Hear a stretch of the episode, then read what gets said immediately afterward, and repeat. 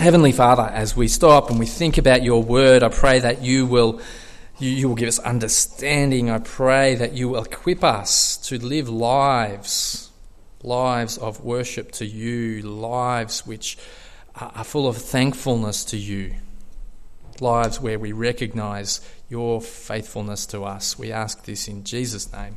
Amen. Well, today's passage deals with a very important topic for us today. Uh, Genesis chapter 19 has the first mention in the Bible of homosexual acts, or at least the intention of homosexual acts. And I, I know that this is an issue that is on your minds, or at least for a lot of you, because people keep asking me about it. Well, well you know, what, what, what should we do? How should we respond? I think one of the challenging things is just how quickly our society has flipped around on this issue. Um, did you know that in this state of Victoria, as recently as 1981, so that's, that's in my lifetime, uh, in Victoria, the law said that you could go to prison for up to 15 years for engaging in male homosexual practices. And yet things have changed so quickly that since 2022, there's been a law in force in Victoria which makes it illegal, at least according to the Victorian Human Rights Commission's interpretation of the law.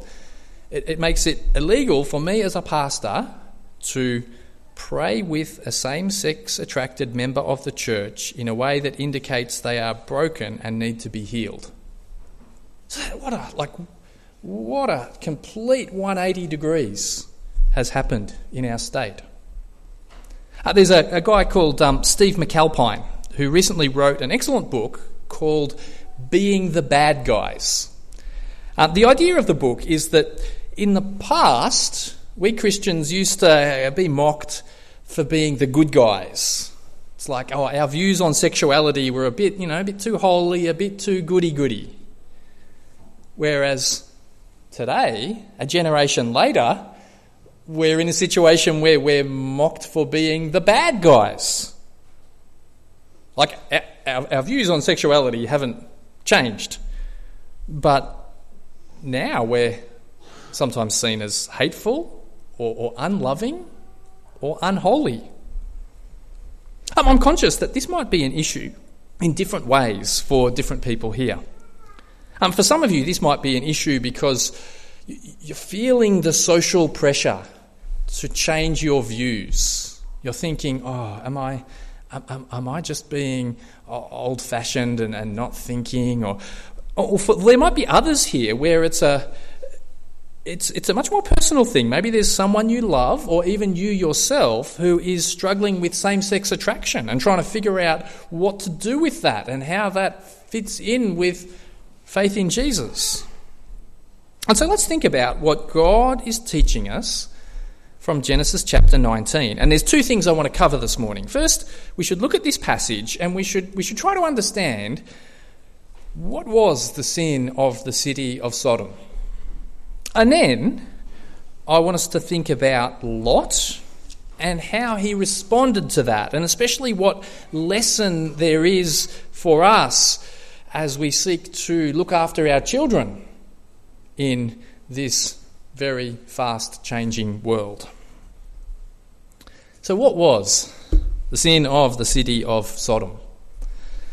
Uh, well, we have a word in the English language um, which comes from this chapter. Uh, the word is sodomy. It describes a particular kind of male homosexual activity. And it's quite possible, as soon as we mention the sin of the city of Sodom, um, it's quite natural that that's the first thing that comes to our mind. And the intention is definitely there in our passage. Like Genesis chapter 19, verse 5 uh, The men of Sodom say to Lot, Where are the men who came to you tonight? Bring them out to us so that we can have sex with them. However, in, in recent years, there's been another way of reading this passage, which has become more popular. And if you haven't come across it before, you, probably will sooner or later. Uh, let me quote to you from an American writer named Matthew Vines.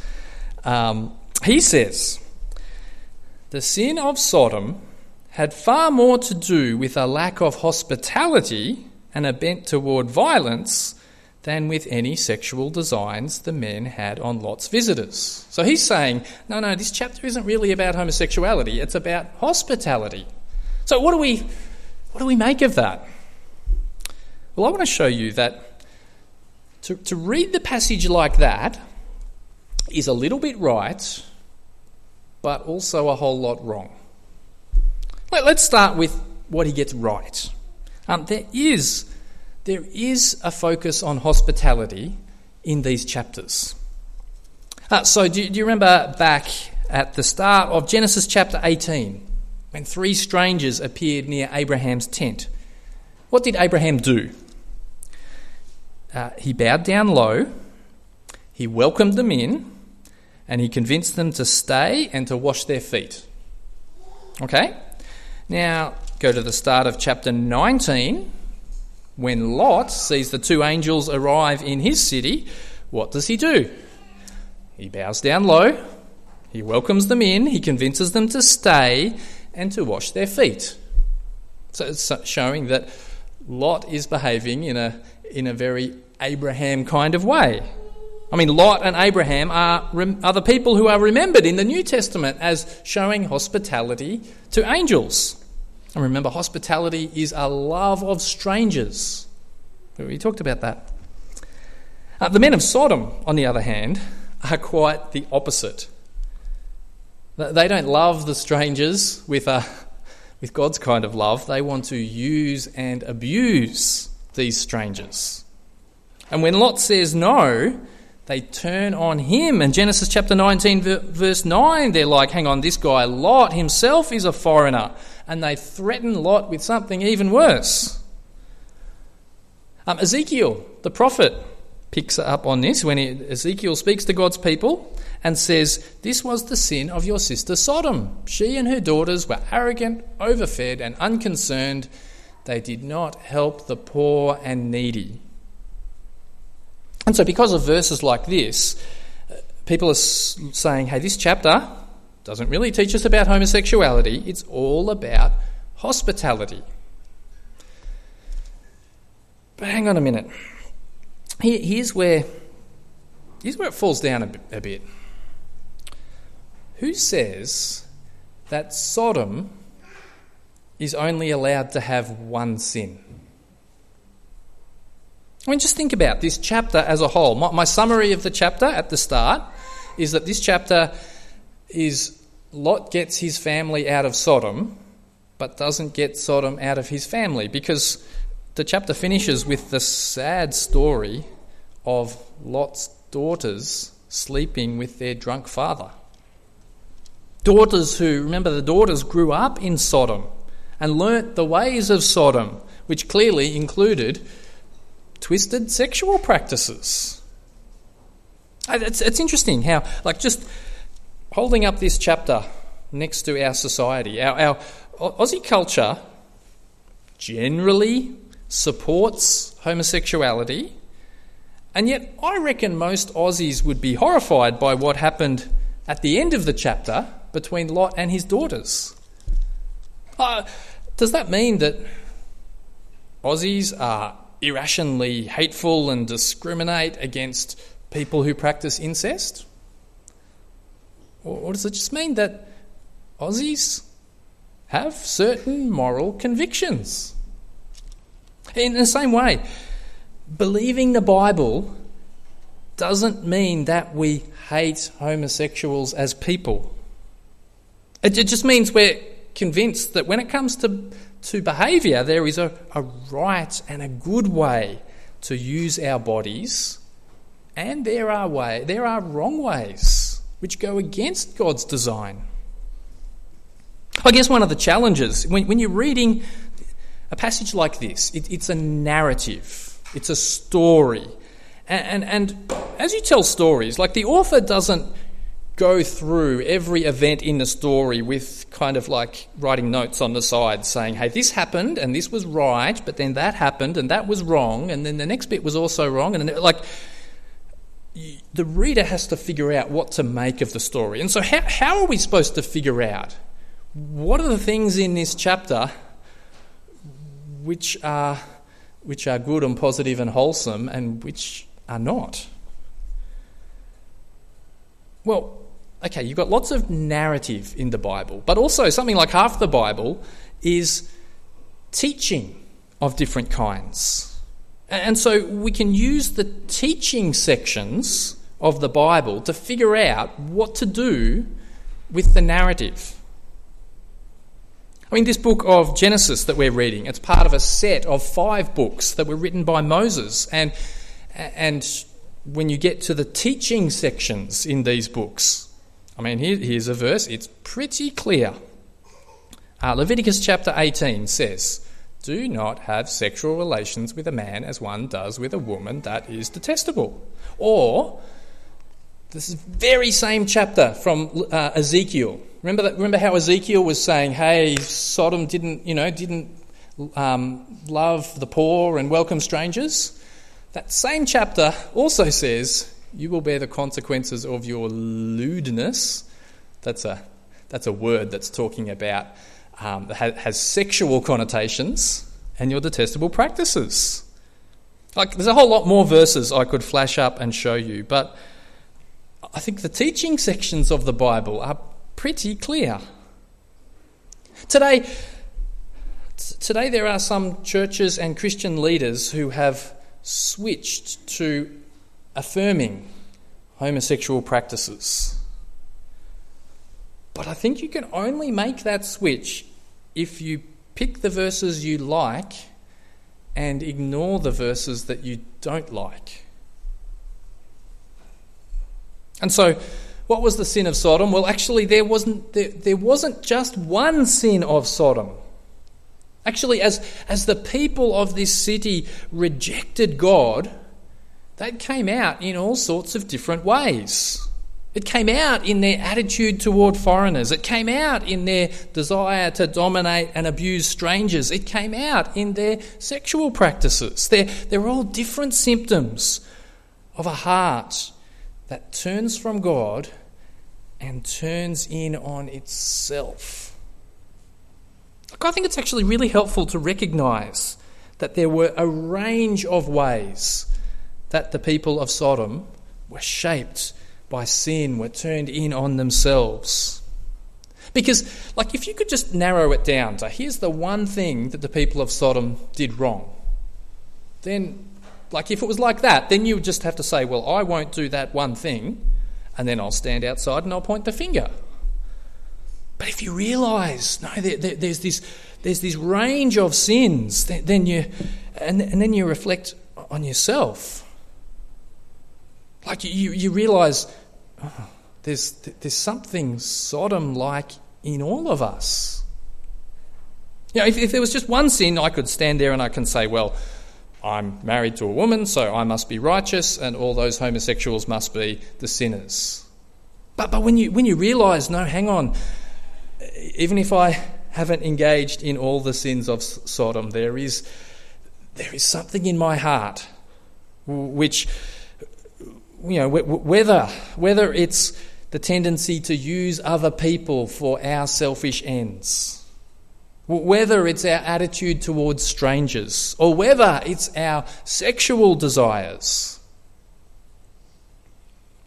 we are all sinners which means the solution is actually the same for all of us.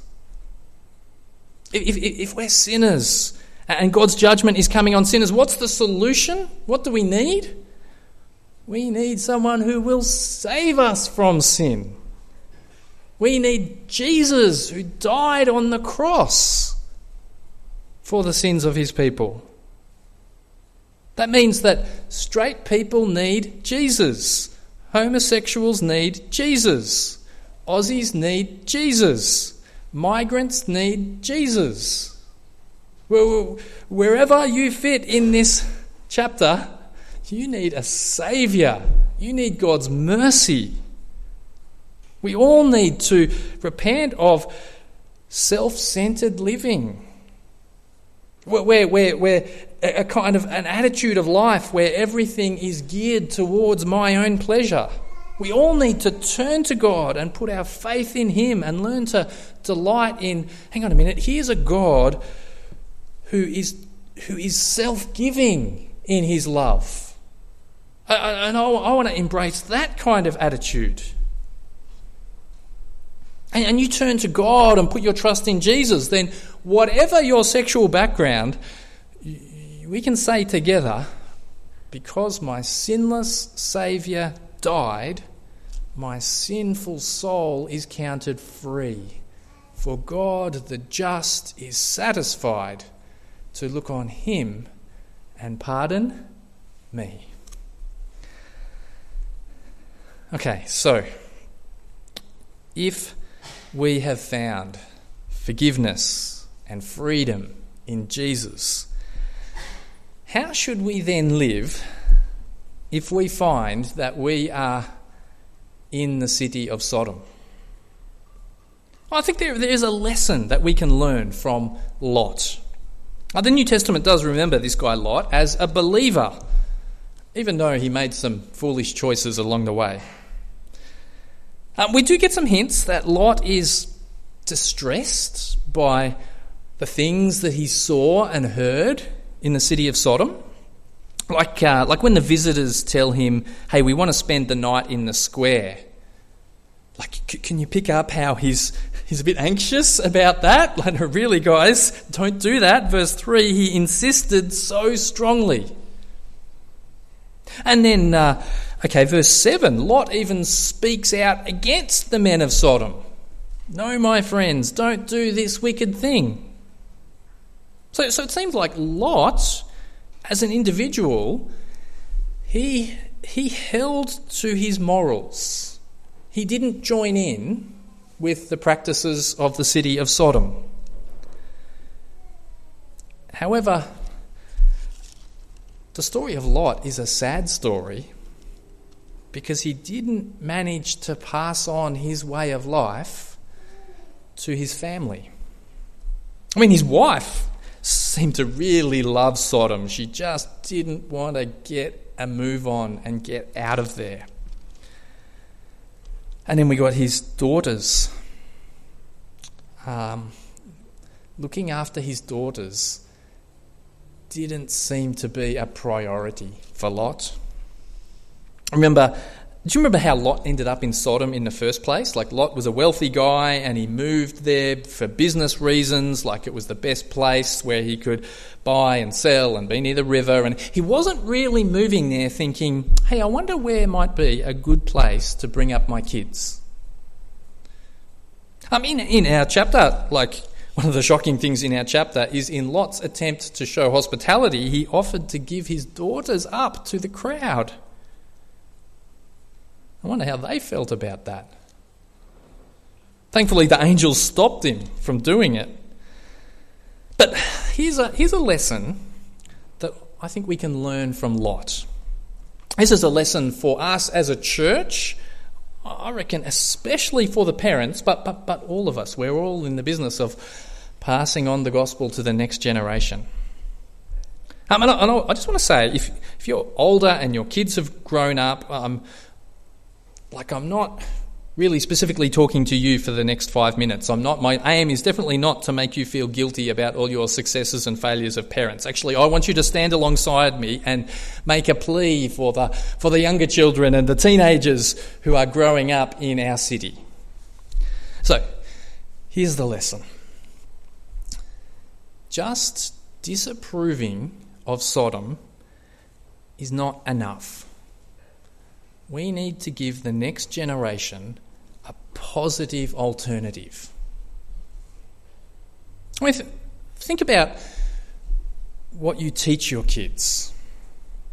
If, if, if all we do is say, ah, kids, yeah, that, no, that's bad, oh, gender stuff, bad, pornography, bad, gay marriage, bad, no, no, we, we don't do that, it's bad.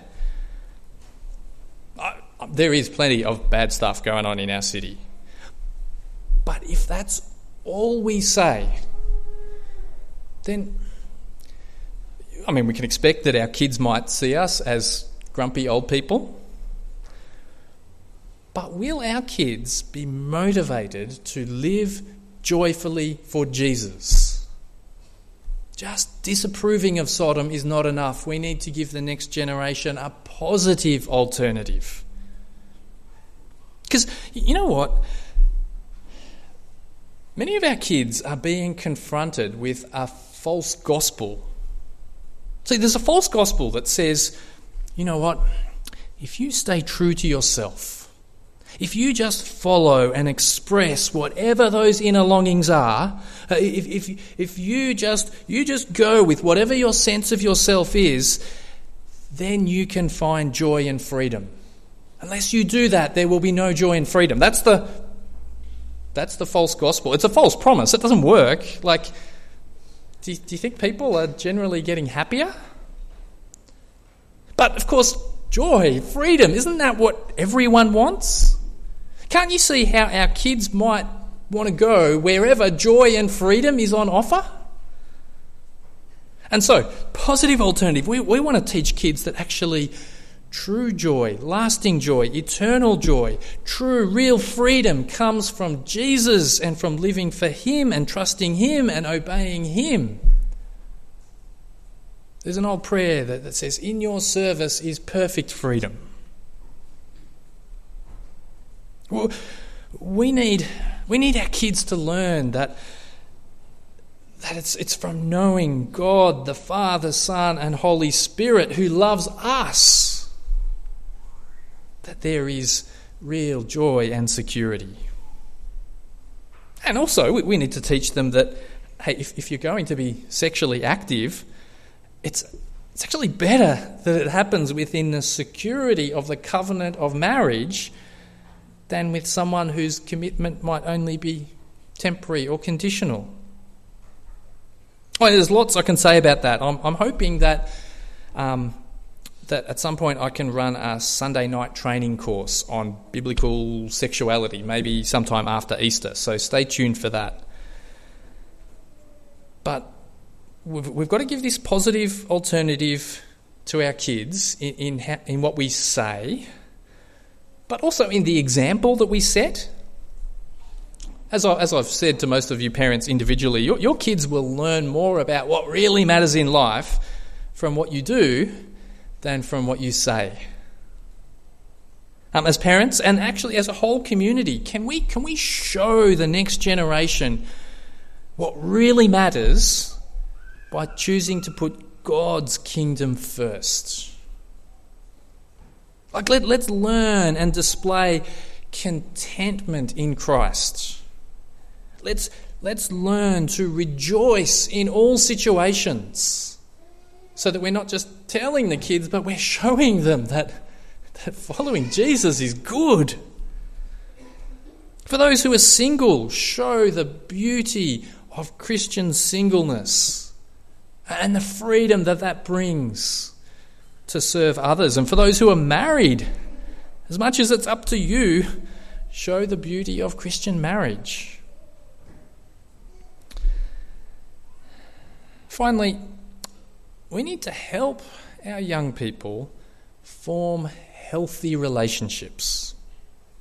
I mean, notice Lot arranged for his daughters to get engaged to men from Sodom men who laughed when he spoke to them about God. Whereas when, when we get forward, forward uh, to chapter 24, we find that one of the last things that Abraham does is he, he makes a really big effort to, to set up his child with someone who's not going to be like the people of Sodom. Um, our young people have, have two good options in front of them. Uh, as Christians, a good option is staying single and dedicating your life to God's kingdom. And another good option is getting married and dedicating your life to God's kingdom. Whichever path our kids follow, if they're going to grow this kingdom mindset, we can't expect them to do it all alone. Um, as parents, you need to think about how you're going to help your kids form relationships with other Christians? Because are they going to make those, those healthy friendships by playing basketball four days a week? Are, are they going to make those healthy friendships by working in the cafe every Sunday morning? Are, are they going to, to, to gain that treasure in heaven by doing excessive amounts of homework? I mean, the right amount of homework is okay. Or, so, so, or are your kids going to form those relationships by being here at church on a Sunday? Or, or, or, youth group on a Friday, or youth camps during the holidays, or whatever the, wherever you can connect them. Whatever our age, we all need relationships with people who, who love Jesus, love His Word, and who can reinforce for us the positive alternative. Because when you're all alone, you can just question and go, "Am I? Are my beliefs just just strange? And am I just living in the past?" Because, friends, the good news about Jesus is, is, is a better story to tell. What are people wanting in life? What are people, when people explore sexual or gender identities, what are they really searching for? Don't they just want to be known and loved? And isn't that what we have in the gospel? Through, through, through, Jesus Christ, God knows us. He knows us even as sinners with all our flaws, and yet He loves us. What are people searching for? Don't they just want to find peace and joy and security? Well, we read in our New Testament reading that in Christ we belong to a city of joy. Because of Christ's death and resurrection, we've been brought into a kingdom which cannot be shaken. That's security. We have God who says he will never leave us or forsake us. Through Jesus, even though there, there are things in our hearts which, which, which reflect uh, the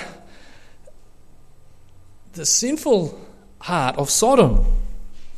God has showed us mercy. He has snatched us from Sodom. He is our helper. We have a reason to not fear whatever might come ahead of us.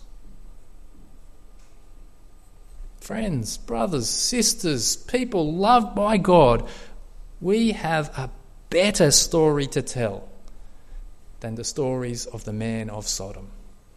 So let's keep telling that story. Pray with me. Heavenly Father, we praise you for your mercy on us. We are sinners, and we pray that you will teach us to delight on, in all the things that you've generously given to us. And we pray that you will equip us to share the good news of salvation with people around us. We ask this in Jesus' name. Amen.